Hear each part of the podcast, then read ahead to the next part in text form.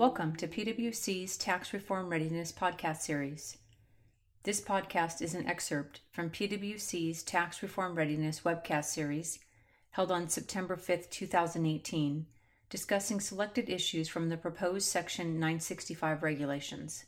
The panelists for the webcast were Ken Kuykendall, a PwC tax partner and leader of our specialty practices, and Rebecca Lee, Elizabeth Nelson, and David Sotos, all PwC tax partners in our International Services Tax practice.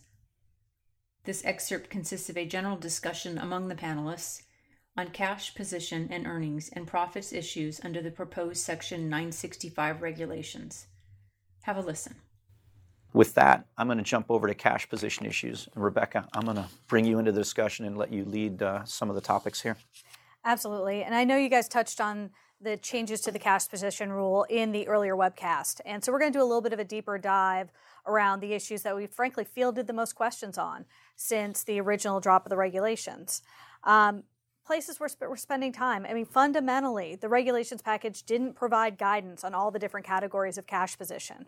And if I'm being candid, since it's just the four of us and maybe a few thousand people on the webcast, it was a little disappointing. This is a space where the industry uh, and from a variety of different sectors spent a lot of time in dialogue with the folks at IRS and Treasury, trying to provide some color around all the areas in which guidance would be welcomed.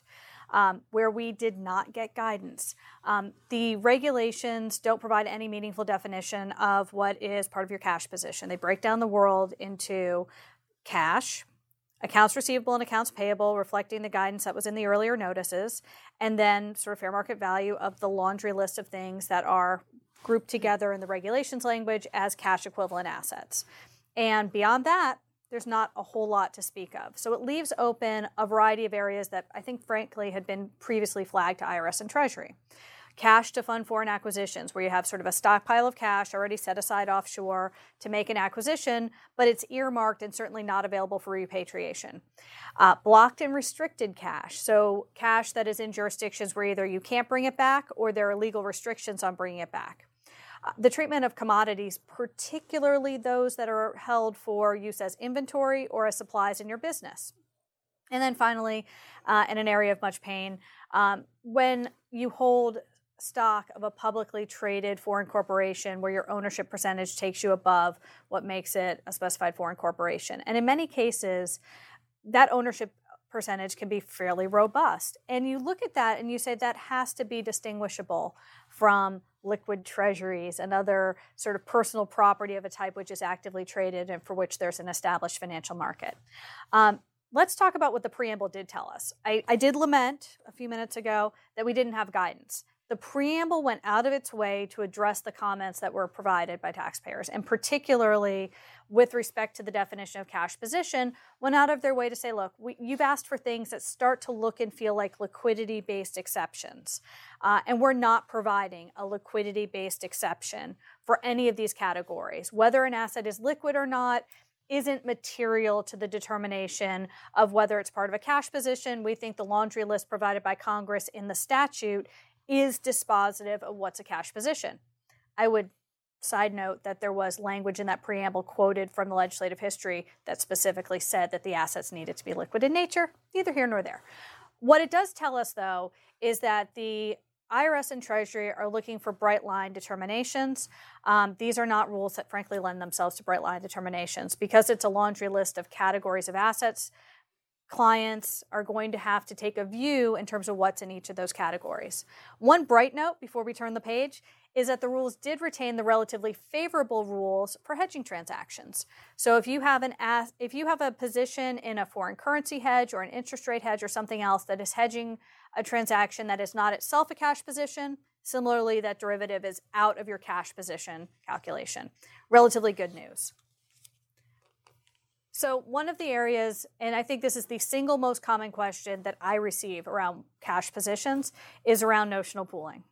And there were a host of discussions with IRS and Treasury personnel around how notional pools should be treated because, in many cases, these transactions are not characterized as loans between foreign affiliates, but they kind of have a similar look and feel in the sense of if I have a credit balance sitting with a bank, I don't have the sort of unrestricted free use of that cash in an amount in excess of what related parties have drawn down from that same bank.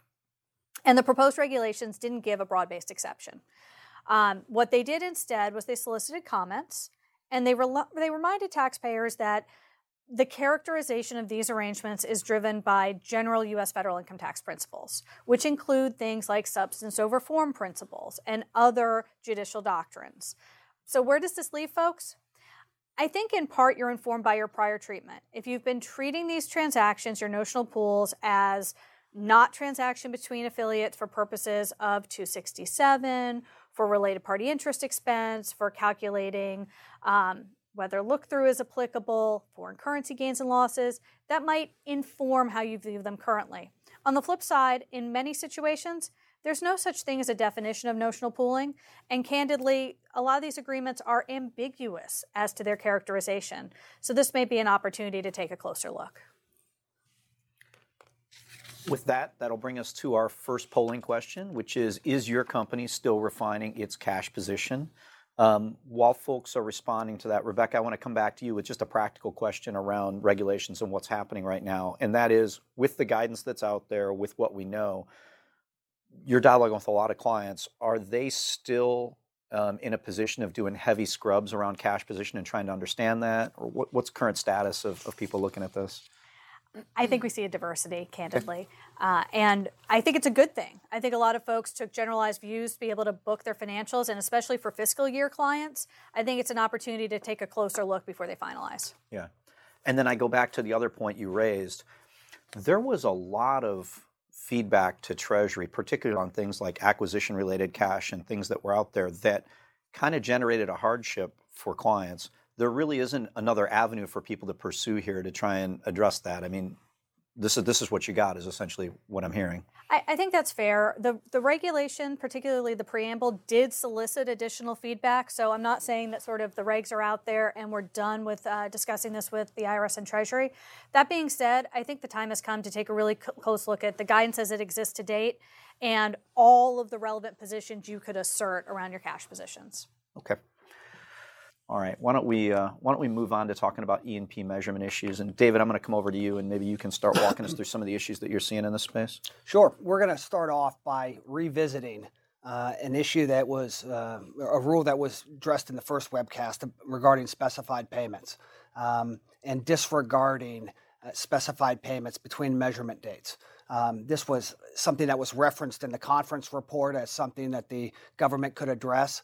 Um, notwithstanding the fact that the statute generally provides that a dividend from one SFC to another in, a, in an inclusion year uh, is respected. Um, but because of double counting and double non counting concerns, uh, the government went ahead and issued uh, Notice 2018 7 and, and articulated how they were going to address uh, this double counting uh, concern. Now, really, in essence, what they said in the notice is we're going to address it to make sure that there's not double counting. They did not specify how they would address it on the payor side or the payee side. And what we've seen now in considering this rule more uh, is that the limited scope of the rule. Uh, it's applicable only for determining E&P as of the 1231 measurement date. Um, the simplicity of the rule, in that it contemplates really uh, it articulates a rule that uh, contemplates really only one payment, um, and that is many times not the typical situation, uh, as we'll get to. Um, and then the interaction uh, with with what is otherwise articulated as an ordering rule for determining subpart F and other distributions and the 965 inclusion, et cetera, uh, for all of the uh, SFCs in the structure all of those things, the, the limited scope and, and et cetera, creates uh, difficulty um, and, and uncertainty. And so, just to review here, the rule is set forth in, in dash 4F and, and identifies it as a specified payment uh, that would be effectively disregarded in determining the 1231 measurement date E&P of the payor. Uh, and when it applies, uh, the payor and the payee SFCs must be related either immediately before or after Um, and they must not have the same tentative measurement date. So one has a 1231 measurement date, the other has an 112 measurement date. And the payment must occur in between the measurement dates. Um, and it would reduce the E&P of, of the uh, payor SFC. If these requirements are met, then, then the rule bites and applies and, and, and causes the E&P to be uh, considered uh, effectively not paid, whether it's an interest payment, a royalty payment, a dividend payment, et cetera. Uh, next slide, we have an example of this, and this is a simplified example that we had on the prior webcast. Here we have a, a 11.2 uh, measurement date E&P uh, in the lower tier, $100. That's the only E&P in the system. Uh, and there's a, a dividend paid uh, in between the measurement dates on 11.3 between the lower tier and the upper tier SFC, causing the upper tier SFC to otherwise have EMPS of 1231 of $100 uh, and have and causing the payor to have zero.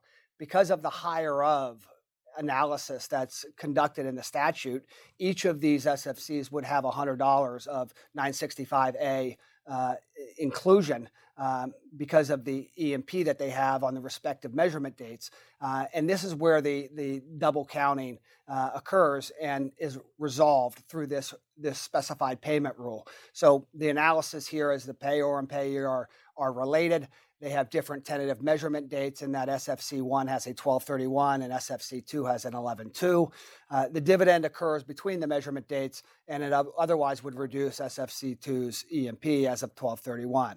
So the the issue here is we would disregard this in determining 1231 E&P, and SFC2 would still have that $100 of E&P, and therefore SFC1 should not be a defect that has any any inclusion with respect to it uh, as far as USP is concerned. As I said, we'll get into more complications going forward. Yeah, and I think that's where the issues come into play, right? So, as David indicated, there is a limitation to the scope of the Dash 4F rule which just adjusts, just applies for purposes adjusting the December 31st E&P of both the payor and the payee, instead of generally applying for 965 purposes. And that then calls into play another provision that also seems to apply simultaneous with the Dash 4F rule because there is no coordination rule between the two provisions. That is the ordering rule in Dash 2B, which applies for purposes of adjusting the E&P of a specified foreign corporation in the toll charge year. So, in order to uh, follow the statutory language, which allows for movement of E&P between two specified foreign corporations in the toll charge year, they put in place this ordering rule. Step one of that ordering rule is to ter- determine your subpart F income at each of the specified foreign corporations, and then increase uh, correspondingly your PTI, um, subpart FPTI. Then you account in step two for distributions that occur prior to January 1st. And so that would allow for movement of the subpart F PTI, but also presumably of C3 E&P between the specified foreign corporations. So untaxed E&P moving between the specified foreign corporations. Then in step three, you determine your 965 amounts, your post 86 E&P, your deferred foreign income, et cetera after you've accounted in step two for movement of untaxed E&P. Then in step four, we account for distributions that have not been accounted for in step two. And then finally, we would account for 965, 956 rather. And if we move on to the next slide, there's another rule that then is implicated by the application of the ordering rule and the double count rule to the same transaction. Under the proposed regs, deemed paid credits under 960 um, with respect to the 965 amount are computed as if it were a dividend under 902. And in the 960 regs, there is a priority rule when you have both a 902 credit computation and a 960 credit computation that occur in the same taxable year for the same entity. And that priority rule indicates that you would calculate your 960 credits first and then reduce your E&P and taxes accordingly to then compute your 902 credits. And in this fact pattern, where we have two rules applying at the same time, which are accounting for the same E&P in many circumstances twice, both as a toll charge amount that you're picking up as subpart F, and as a C3 movement of untaxed E&P, so as a dividend, um, you have this you have this rule that applies that you would calculate both the 902 and the 960 credit. And if you calculate the 960 credit first, in many circumstances, that means that most or all of the credits would be picked up under your 960 deemed paid credit calculation and haircut. And there would be no credits left in the pool or little credits left in the pool to then um, move as a 902 credit with the dividend that moves up in our simple example from SFC2 to SFC1. Um, that's because, again, your numerator in the fraction for your F2C calculation accounts for essentially the same E&P twice. And so it is in excess of your denominator in that calculation, which pulls the credits under this priority rule to the deemed paid credits under 960. So if we go to the next slide, we have an example um, where we're revisiting the example that David went over and layering on this ordering rule in dash 2b. Um, again, there is a lack of coordination between the two provisions, so it's not clear um, what you're supposed to do in this circumstance. So, presumably, under the current proposed reg language, they would both apply. So, here we have both a payment of a $100 dividend under the ordering rule, but we also have this same dividend payment was a specified payment and was disregarded under the Dash 4F rule and therefore is a toll charge inclusion at SFC2. And so we implicate this priority rule under the 960 regs. And under that rule, if applicable, you would calculate the 960 credits first, meaning the $20 of credits that we're showing at SFC2 would be picked up as deemed paid credits for the toll charge inclusion and then haircut under 965G. There would be no credits left in the pool to move up with the dividend. Um, one question to ask is whether that reg in one point, that reg provision in 1.960-1I2 is still relevant for 965 inclusion purposes. There were statutory changes around the same time that that provision was put in the regulations, and there is a question about whether it would it should still apply in this circumstance. But this application of the two rules, the ordering rule and the dash 4F rule, you know, begs some kind of coordination between the two um, to not have them overlap. And so it's an issue that most taxpayers are having to deal with um, because the dash 4F rule does apply to many payments made between the measurement dates. So if we move on to the next slide, we just wanted to highlight here a couple of issues that we've seen with respect to the Dash 4F rule. Um, in this example, we have three entities, SFC 1, 2, and 3. And there is a dividend paid between the measurement dates from SFC 2 to SFC 1 and an interest payment between SFC 1 and 2 that is accrued or paid between the measurement dates. And for purposes of this example, we'll, we'll assume the in, interest income also accrues between the measurement dates. Um, we have also, for this example, we have no subpart F. So it is just uh, E&P that's subject to the toll charge. So when we look at whether or not the Dash 4F rule applies to both of these payments, we see that um, CFC2 has a tentative E&P measurement date of 11-2, and that's determined by before you apply dash 4F, so before the disregard rule. CFC1 has a tentative E&P measurement date of 1231, and CFC3 has a tentative E&P measurement date of 112.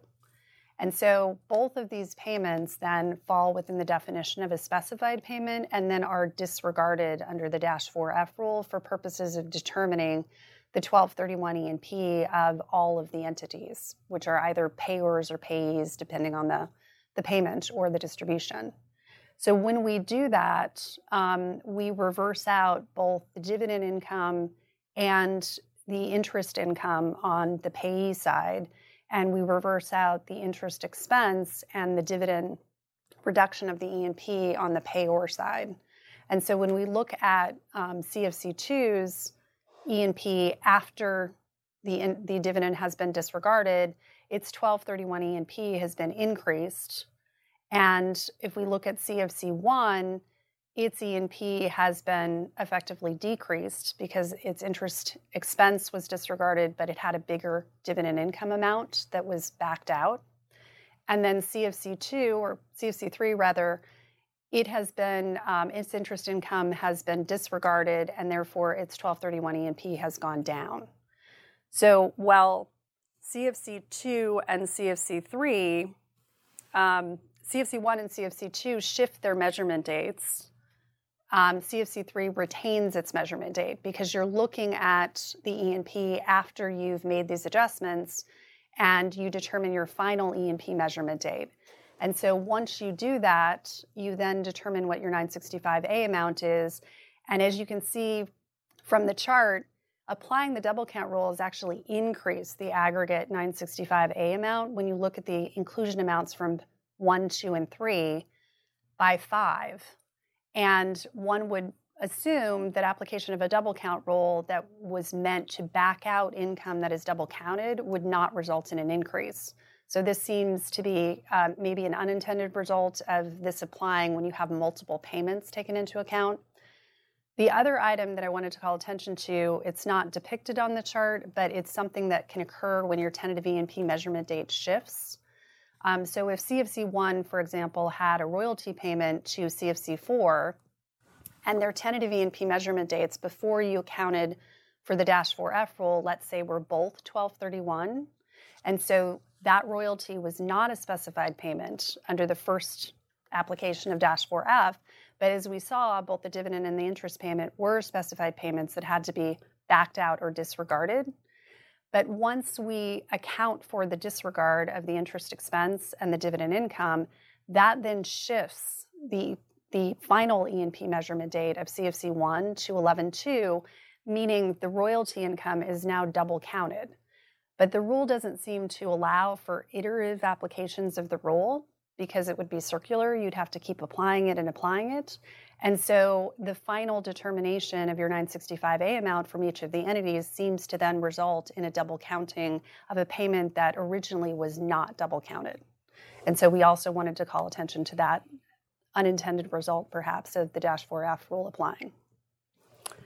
Thank you for going through that. A lot, a lot of details, but, but honestly, trying to get to a couple areas. One, you know, in this uh, disregarded payment situation where we can end up with a bigger result than where we were. Mm-hmm. And you know on on the other side just dealing with other uncertainties that come about when you start to look at the ordering rules. So yeah. challenging stuff. David i'm going to come to you. I mean we just went through a couple of really nuanced issues where things come into play but they generate uncertainty. Um, just as a whole if you look at the regs there are sort of gaps where there isn't guidance to help us. There are other areas where things are sort of overbroad um, and we got a filing deadline coming up for people to deal with right now, even on an extended basis, to sort of include what potentially is one of the largest inclusions companies have had to put on their tax return. We start to look at what might be some of the, you know, the taxation of all this foreign earnings. Um, what advice do we have for people, or what are people trying to do to sort of manage that uncertainty right now? Well, you know, I think um, generally uncertainty uh, breeds flexibility um, and and perhaps here even uh, at least temporarily until we get uh, f- final regs. Uh, and and that is an important point. This is not a this is a one-off provision uh, in which they're going to you know within the next 12 months you're going to have whatever guidance you have you're going to have. Mm-hmm. Um, and uh, you know, so there there is a limited uh, window, you know, of, of, of taking a position with respect to being flexible, et cetera. I think one thing that uh, taxpayers have, have done is they've gotten their uh, advisors and their auditors involved on the front end to uh, kind of you know hash out issues and, and figure out what, what where the positions are with, with, respect to the firms, et cetera, and, and what, what is reasonable from a filing position uh, standpoint. Um, there are certainly issues, and I think it varies, uh, where the result is clearly wrong where it might lead to a double counting, uh, for example, um, and and the position just needs to be taken based upon uh, you know what it, what is reasonable based upon the existing guidance. From a policy basis, that couldn't be the intent to your point. Right, yeah. absolutely. Um, there are other there are other circumstances where uh, there are. Uh, you know the regulations do not have reliance language, but the notices do, meaning that the notices specifically state that taxpayers may rely on them before you know, actual final regulations are issued. And in some circumstances, although the regulations are generally incorporating the guidance that was set forth in the notice notices, um, in some circumstances there's been a shift, uh, and so taxpayers acted uh, based upon the notice uh, or notices, and and now they've they've got it kind of got the, the the rug pulled out from under them. Um, and, and, the ordering rule and the dash 4F rule is a perfect example of that is, because yeah. based on the notice language, one would have expected that the E&P would have moved up yeah. yes. and not been put back into the pay order. Yes, as a general matter, the statute says that you regard the, the, the, the payment from an SFC to an, another SFC. So to resolve that that uh, uncertainty with double counting, one would have thought that you would have you know, ex- respected it and, and taken into account the E&P at the uh, recipient level. Um, the, the good news here, I guess, is is that uh, despite all of the uncertainty, uh, lot, lots of taxpayers will make the election to pay the uh, 965 tax liability uh, over eight years, and and to the extent that you're there is not a negligent or intentional disregard of the rules, there will not be an acceleration event. So if you take a position and you end up, eh, eh, you know, you should expect to amend um, uh, because the, the final rules will be issued after uh, likely that you filed your return. And, and, putting that aside, there are likely to be foreign audits in, in your entities that go back mm. uh, to, to the toll charge year or before uh, that will, under the new rules, have to be retroactively taken into account in the relation back year that will filter through. Mm. Um, but but it is a uh, it, it, there's no no one answer here. I think other than than to try and marshal uh, the resources to uh, come up with what is what is a reasonable position. Uh, and, and, support out, it. Yeah, try and work out a reasonable position. I'm hearing from you. Try and follow the policy when when when in doubt of anything else, mm-hmm. and embrace the fact that whatever you put on your return, you're going to be changing in some way. Either you're going to be amending a return, or you're submitting an adjustment through the audit process in some way because guidance is going to be finalized afterwards. You're right. Changes to the numbers are going to be related back. All sorts of things happening. So mm-hmm. em- embrace uncertainty, right? That's right. Thank you for listening to this podcast. If you would like more information about this topic, please email the participants. Their email addresses can be found in the description of this episode. Thank you.